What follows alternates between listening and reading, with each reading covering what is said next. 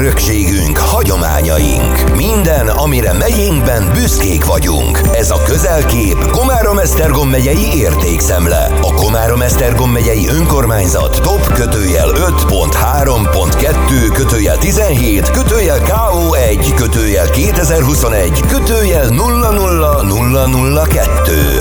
Mi megyünk, a Mi világunk projekt keretében készült a most következő rádióműsor. Köszöntöm a Forrás Rádió hallgatóit 2022. december 25-én vasárnap Dóbjás Ákos vagyok. Mai adásunkban az Ázaum római táborról lesz szó. Tartsanak velünk, kezdődik a közelkép Komárom-Esztergom megyei értékszemle. Az Ázaum erődje a Krisztus utáni első öt században védte a római birodalom határait a mai Almásfüzítő területén. Almásfüzítő önkormányzata és kulturális intézménye a 2010-es évek elején nagyot álmodott, és egy közel tíz évet felölelő komplexum fejlesztésbe kezdett, amely mostanra teljesedett ki. Az Almásfüzítőn található ókori római katonai tábor és falu egy igazi időutazásra kalauzolja az odalátogatókat. A modern technológiának köszönhetően az interaktív múzeum lehetőséget ad arra, hogy az érdeklődők testközelből megtapasztalhassák az egykori légiós katonák életkörülményeit. Az egyedülálló megyei értékről Bekéné Magyar Melindával, a Petőfi Sándor Kulturális Szabadidőközpont és könyvtár vezetőjével beszélgettünk. A tábor gondolata 2004-ben egy ásatási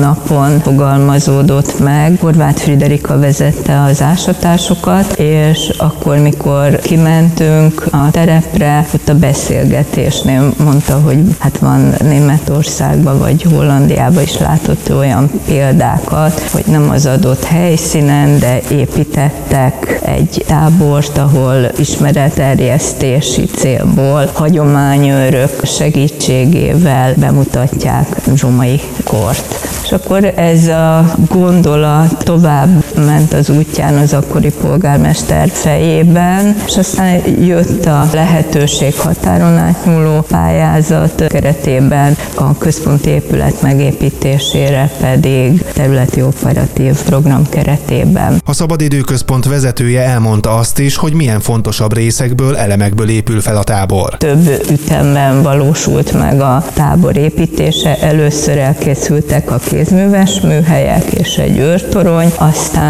szintén egy határon átnyúló pályázat keretében elkészült egy kemence, egy kívülő piknikezésre lehetőséget adó rész és egy kiállítótér. A központi főépületnek meg egy ilyen interaktív élménytár. Szoktuk mondani, hogy több, mint múzeum, hiszen itt másolatokat helyeztünk el, és mindent kipróbálhat az ide látogató gyerek vagy turista. Tehát a kezébe veszi a pilumot, a fejére húzzuk a sisakot, beöltözik római katonának. A beszélgetés során megtudhattam azt is, hogy milyen interaktív eszközök teszik még érdekesebbé a múzeumi látogatást. Az interaktivitás ugye az eszközökön van VR szemüvegünk, tabletünk, van egy okostáblánk, az egész oktatási ismeretterjesztési célokat szolgál, tehát nem a gyerek a tabletet, mikor a kezébe veszi, megoldja az első feladatot, lehet pontokat gyűjteni, fel tud kerülni a kör végén egy dicsőségtáblára.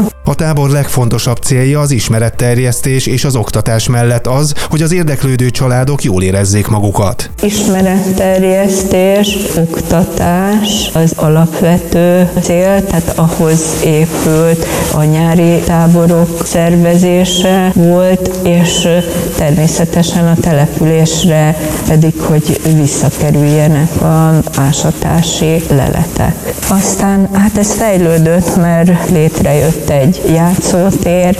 Nyilván azt szerettük volna, hogy a családok jól érezzék magukat, tehát lehetőség van ilyen piknikszerű kitelepülésre, tehát hogy élővé tenni a Dunapartot Almásfüzitőn, és hát a tábort. Az Almás füzítői Ázeum római tábor fennállása óta számos napközis tábornak, kézműves foglalkozásnak és interaktív ismeretterjesztő játéknak kedvelt helyszíne. A különleges megyei érték egy varázslatos, izgalmas időutazás lehet mindazok számára, akik betekintést szeretnének nyerni az egykori légiósok életébe. Ez volt a közelkép Komárom-Esztergom megyei értékszemleadása 2022. december 25-én itt a Forrás Rádióban. Köszönöm, hogy ma is minket hallgatnak, búcsúzik a műsorvezető Dóbjás Ákos.